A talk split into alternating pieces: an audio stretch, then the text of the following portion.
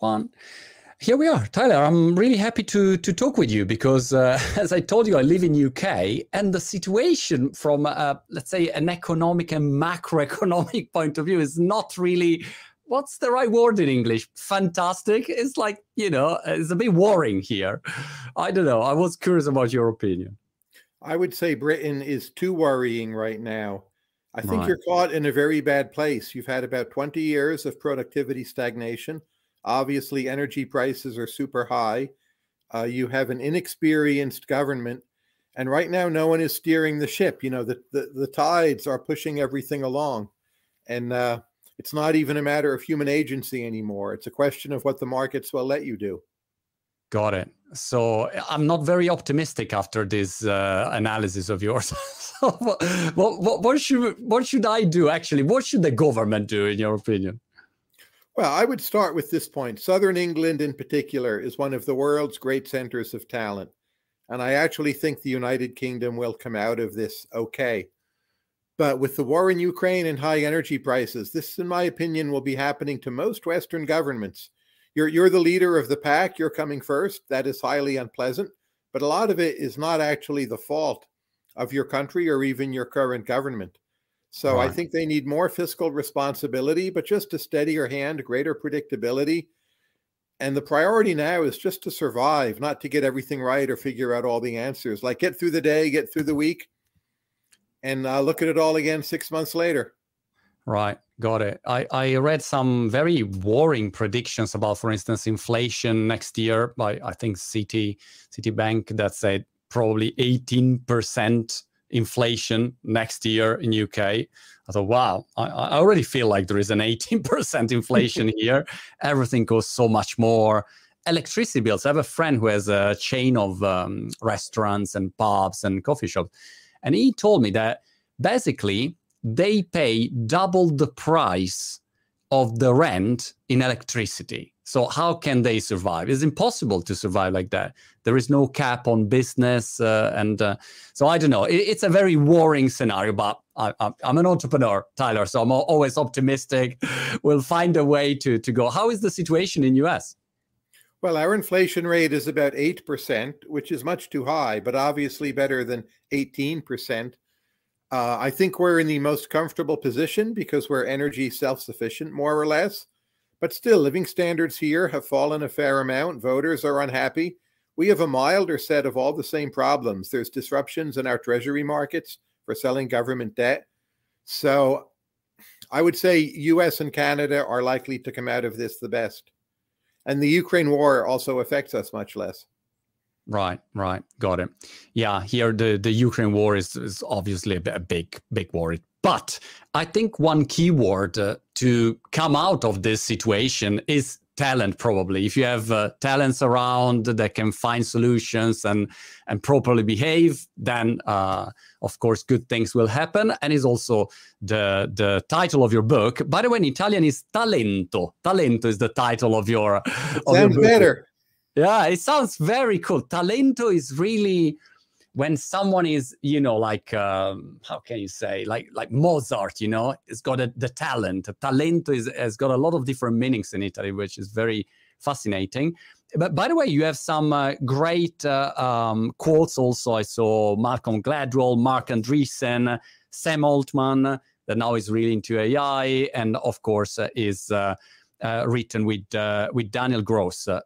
Daniel Gross also was in uh, in YC, if I'm not wrong. Y Combinator, like uh, he went through Y Combinator with Paul Graham, I think.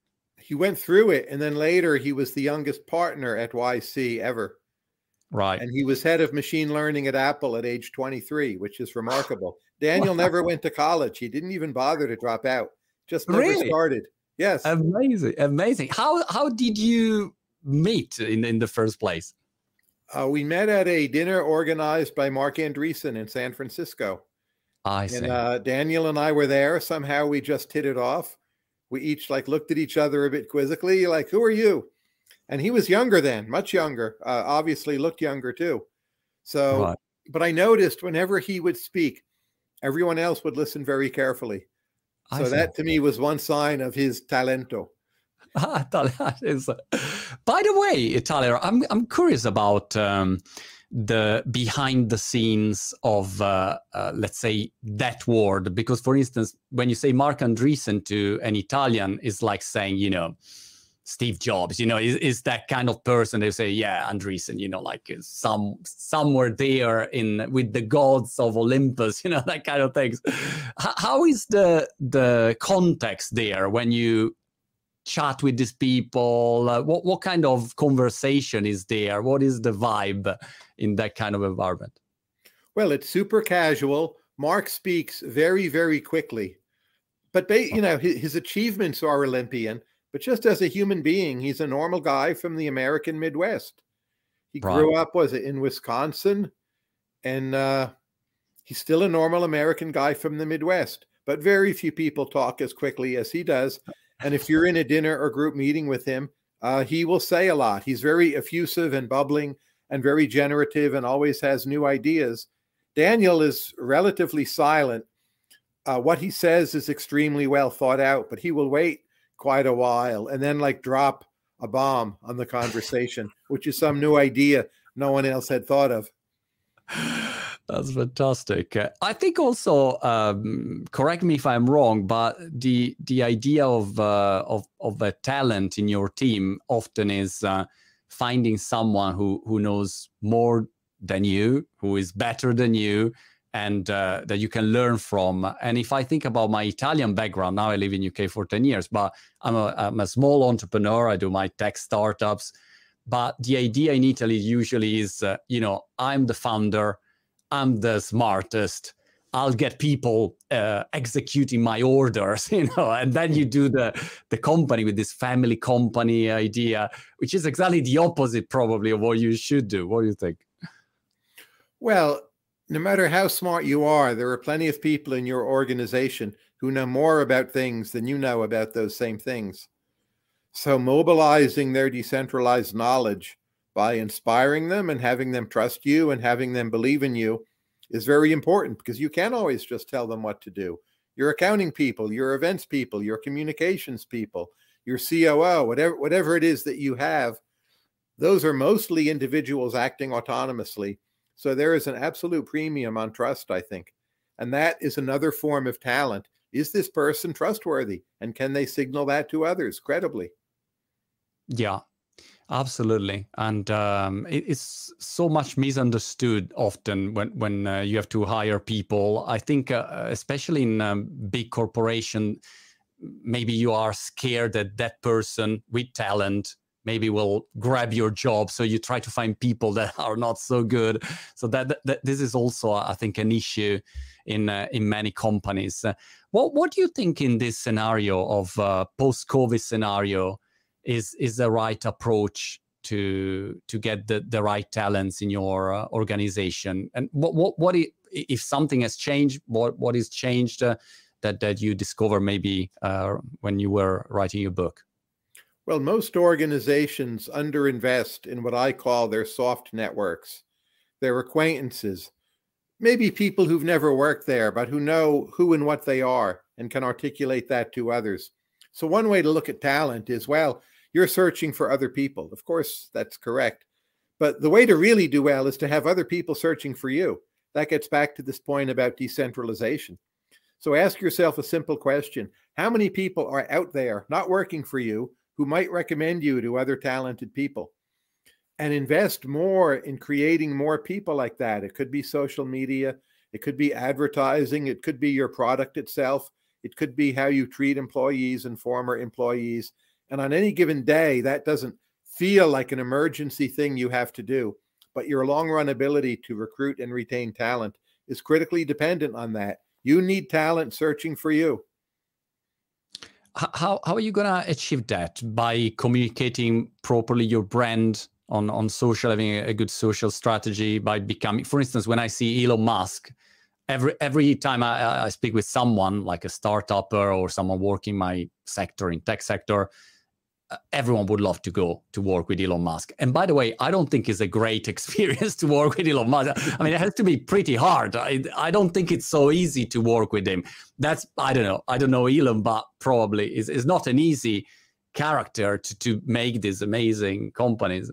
But uh, he, he he was able to build a, a, fantastic brand and very sexy to work you know tesla spacex and maybe it's not the same if you say you want to work with elon or in uh, meta? I don't know. It's th- there is a different level of uh, of appeal. Uh, how do you think a company can can achieve that? Well some of it is social media but if you take elon musk one striking thing about elon most of the companies he's in he's not just the coo or the founder the co-founder. He's the best engineer in that company. So the other top engineers who are very very good they will come to him with practical questions and he is very useful in terms of supplying at least partial answers or pointing people in the right direction. So that creates this mystique, this aura around him as this remarkable man above and beyond what you see on Twitter, which is not, not always perfect, to be clear.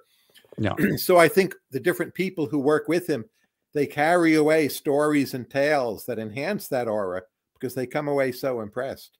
So that I think is part of his special magic now, I'm not saying that particular formula works for everyone, but you need some kind of formula so that people, when they leave your company, talk it up to others. And there is a, a word of mouth effect. And then people, right. yeah. And sometimes it's the product. So take company of Apple. Apple is not so innovative on social media at the moment. They were with the older Steve Jobs press conferences, but now it's a pretty normal company.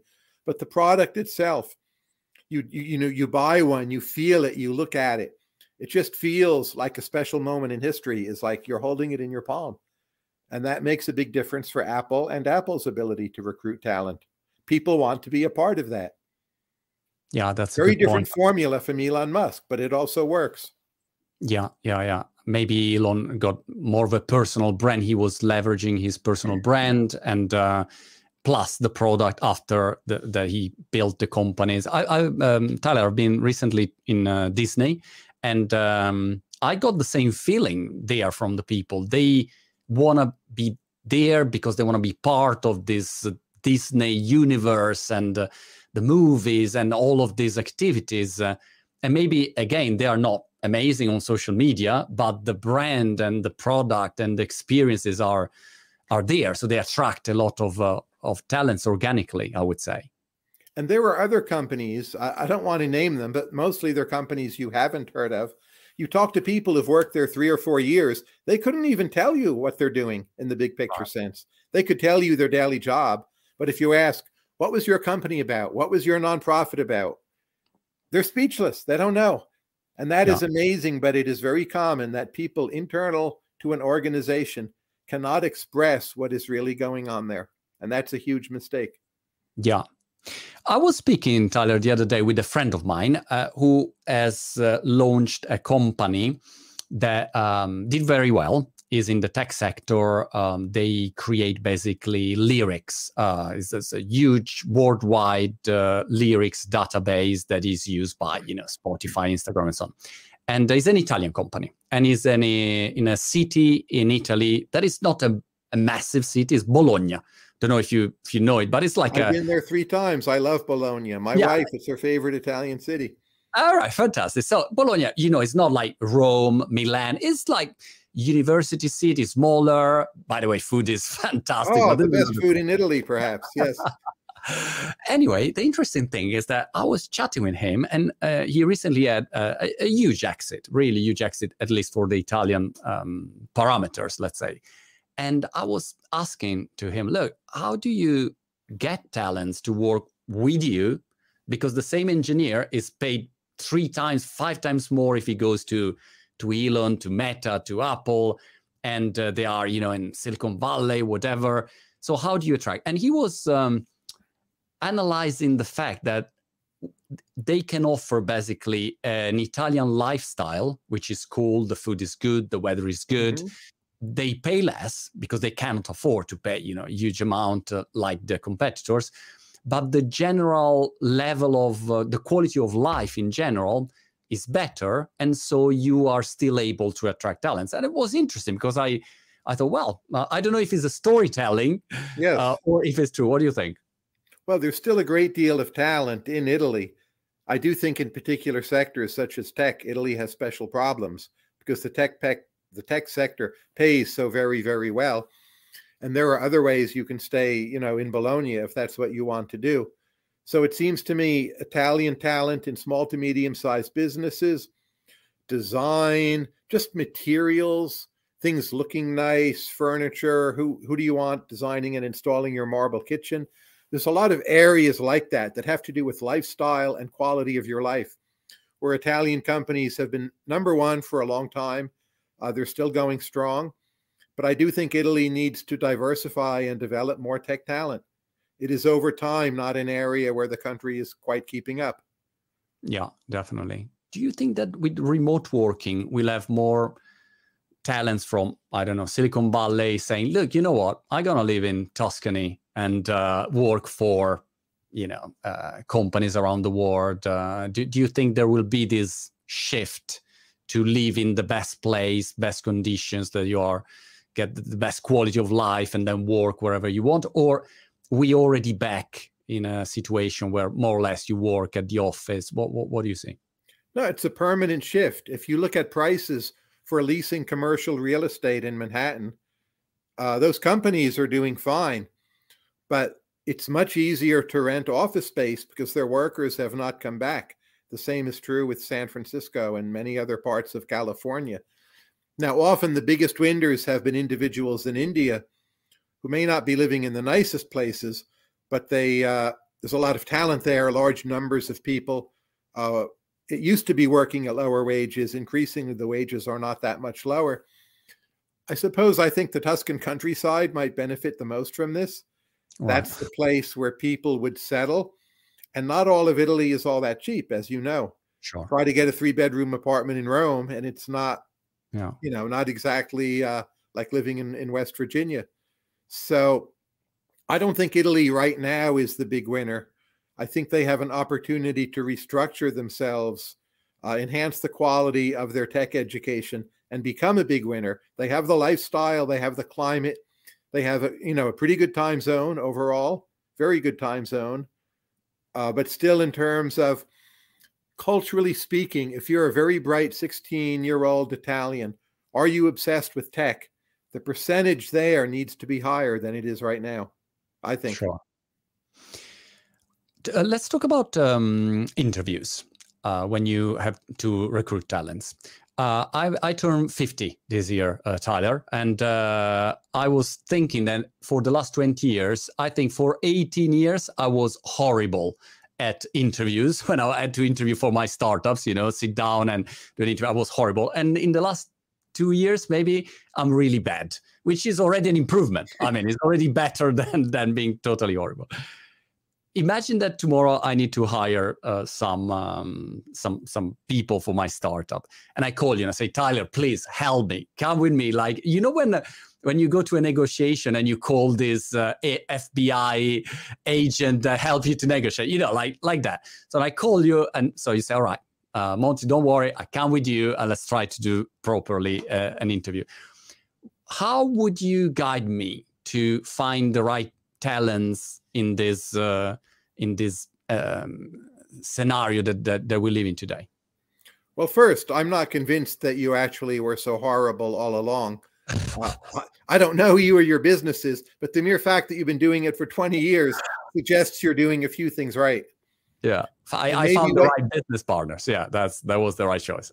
well, you interviewed them one way or another, right? Yeah. So maybe what you gleaned or took away from the interview was quite informative. Maybe only small bits of the interview went the way you wanted, but those small bits can be enough.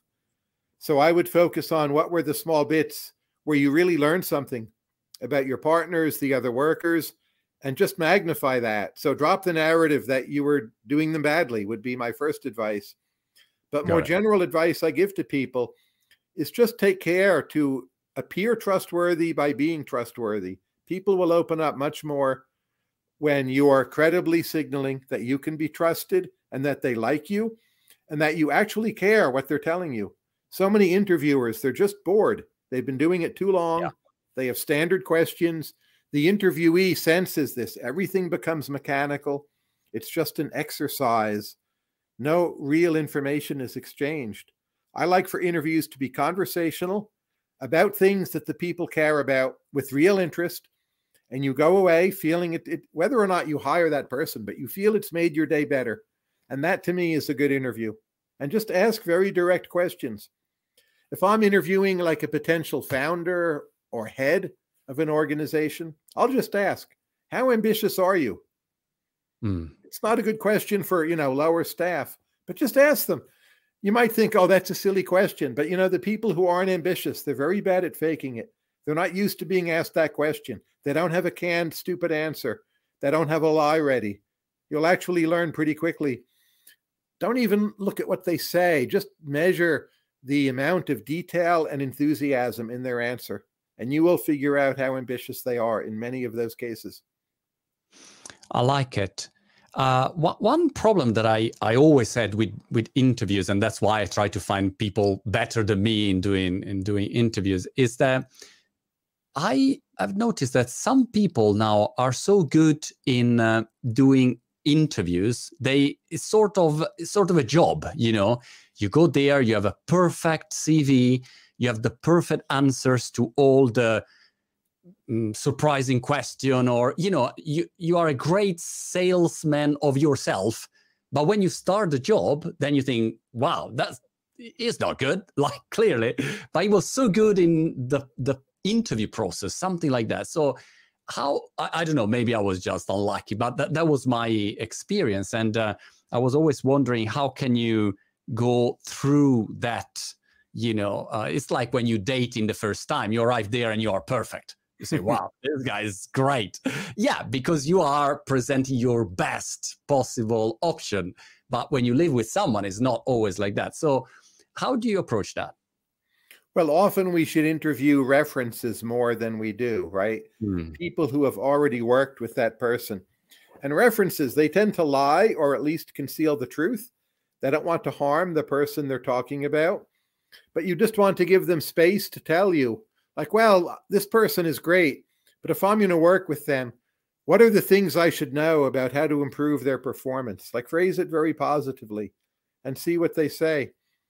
But also, there's a question I like to ask potential hires, and that is what are your open browser tabs right now? Hmm. And that gets at the question what do they do? What do they read? Uh, what do they think about? So it's about action, not their words. And again, it's a question, it's very hard to fake. Few people are prepared for it. They know you might ask them about the open tabs, so they're going to basically tell you the truth. And I have a saying it says, personality is revealed on weekends. What does right. the person do? Do they try to improve themselves? Always ask about self improvement. Yeah. What do you do to improve yourself? Simple question. People aren't ready for it. If they're doing something, they'll have a good answer. Yeah, that, that that's absolutely a great point.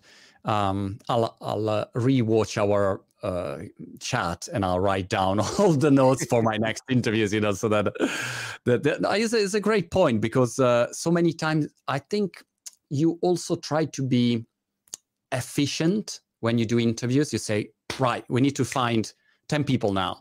And you start boom, boom, boom, boom. All right, let's do uh, 10 today. And you talk one after the other. So it becomes like a, a machine and uh, and you don't stop there think you calculate a lot but you don't think a lot you know? You don't notice things that are maybe very very easy to notice in front of your eyes but you are into your uh, interviewing process and checking the box probably. That's also one problem that i notice when you have to hire a lot of people fast because you need to grow.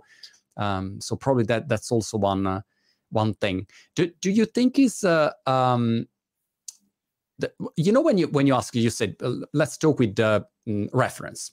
So you call someone and say, look, this guy, this girl, mm, how, how was it? How was she? And uh, sometimes people say the truth. Sometimes people is like the LinkedIn reference. You know when you I I go to LinkedIn and everyone are great there is no one person who got a bad reference like oh he was really bad no it's also it was such a pleasure to work with him because he did fantastic things blah blah blah so what's the right way to get to the truth when you talk with someone is just asking the right question is insisting? What what what would you think is the right way to do it? I would say 80% of what you hear you cannot trust.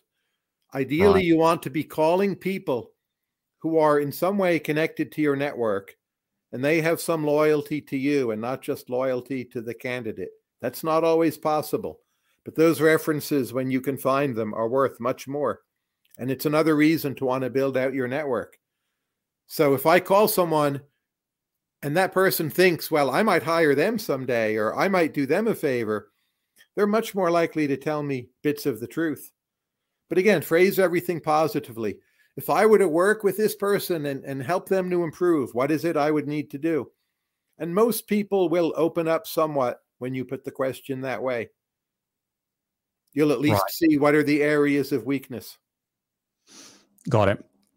Today, uh, I read an announcement of a new startup, and um, the announcement w- was like that a new startup raised uh, tens of millions of dollars by probably uh, Andreessen, by the way, Andreessen Horowitz, and uh, they include the former founder of Twitch, the former founder of uh, Reddit, the and it's a, an Avengers list, and I think, wow, that's amazing. You know, the question that that I that came in my mind was, uh, how can you uh, can you spot the right talent for your company? Because on one side, you try to find the best of the best, the top of the top, the smartest uh, person ever in the history, because they will have a solution. On the other side, or you cannot afford it because you, you don't have the money to, to get the, the kind of talent, or uh, maybe your company doesn't need that person. Maybe it needs someone that has got a less lower level of let's say of smartness. I don't know if it's the right way to say it in english but it's more you know execution based and and get things done. What, where do you put uh, let's say intelligence in this equation of, of, of talent? I think smart people typically way overestimate the importance of smarts. I people have to be smart enough to do something right but I am much more likely to focus on do they have a sense of mission? Do they really care about the work? Are they good at interpreting a social situation and figuring out how they fit in, how they can improve the talents of others? In, in many, many settings, that's more important than smarts. I'm not saying you can hire idiots. If the person right. just can't do the job, I mean, if they need to know differential equations and they can't add two plus two, you can't hire them. But above a certain level, more smarts do not correlate that well with success. And focus on values and how much does this person work on self improvement over time? Are they going to get better? Or is like what you see, what you get? How, can do, do you think that someone can really um, transform himself over time in your experience? This is Everyone is has who's very successful. I mean, you mentioned Elon Musk, right? Uh, Steve Jobs. Those would be great examples. Now there are lower level examples of people. People improve a lot. Right. Because, you know, Elon Musk maybe improved, but he already had this sort of maybe talent from the early age. I don't know. Sometimes I I hire someone and I think uh, it's not really good at the moment. The it doesn't have a big experience, but I think, well, you know, it maybe can improve. It can get better. Um, but it's always a very you know it's a bet. You don't know exactly what's the level of improvement that, that someone can have. So i was wondering if you had some idea on how to spot early talents before they prove themselves you know? It's like magnus carlsen now is the world chess mm, champion uh, with a lot of cheating scandal now. by the way, I discover very fascinating from a media point of view. But apart from that, uh, um, when early on, yeah, I mean there were signals, but it's not so easy to spot talent before everyone else. Do you have any thought on that? I like to look at the following question: How old was the person when they first started trying to improve themselves?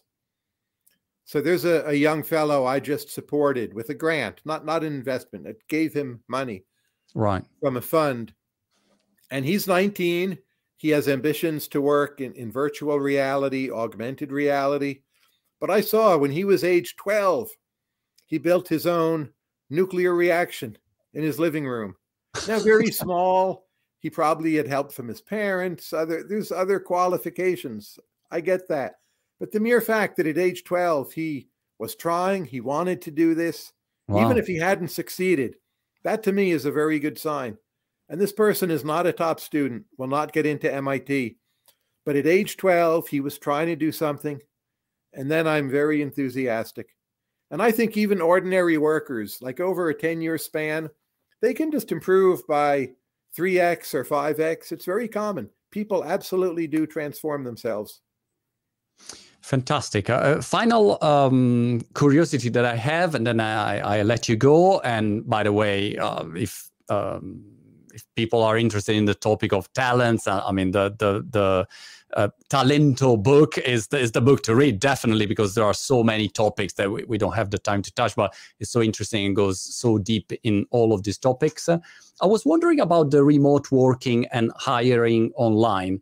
Often I have people working with me that I never met in my life. We just met online, never met, and uh, and this is more normal and normal for a lot of colleagues of mine.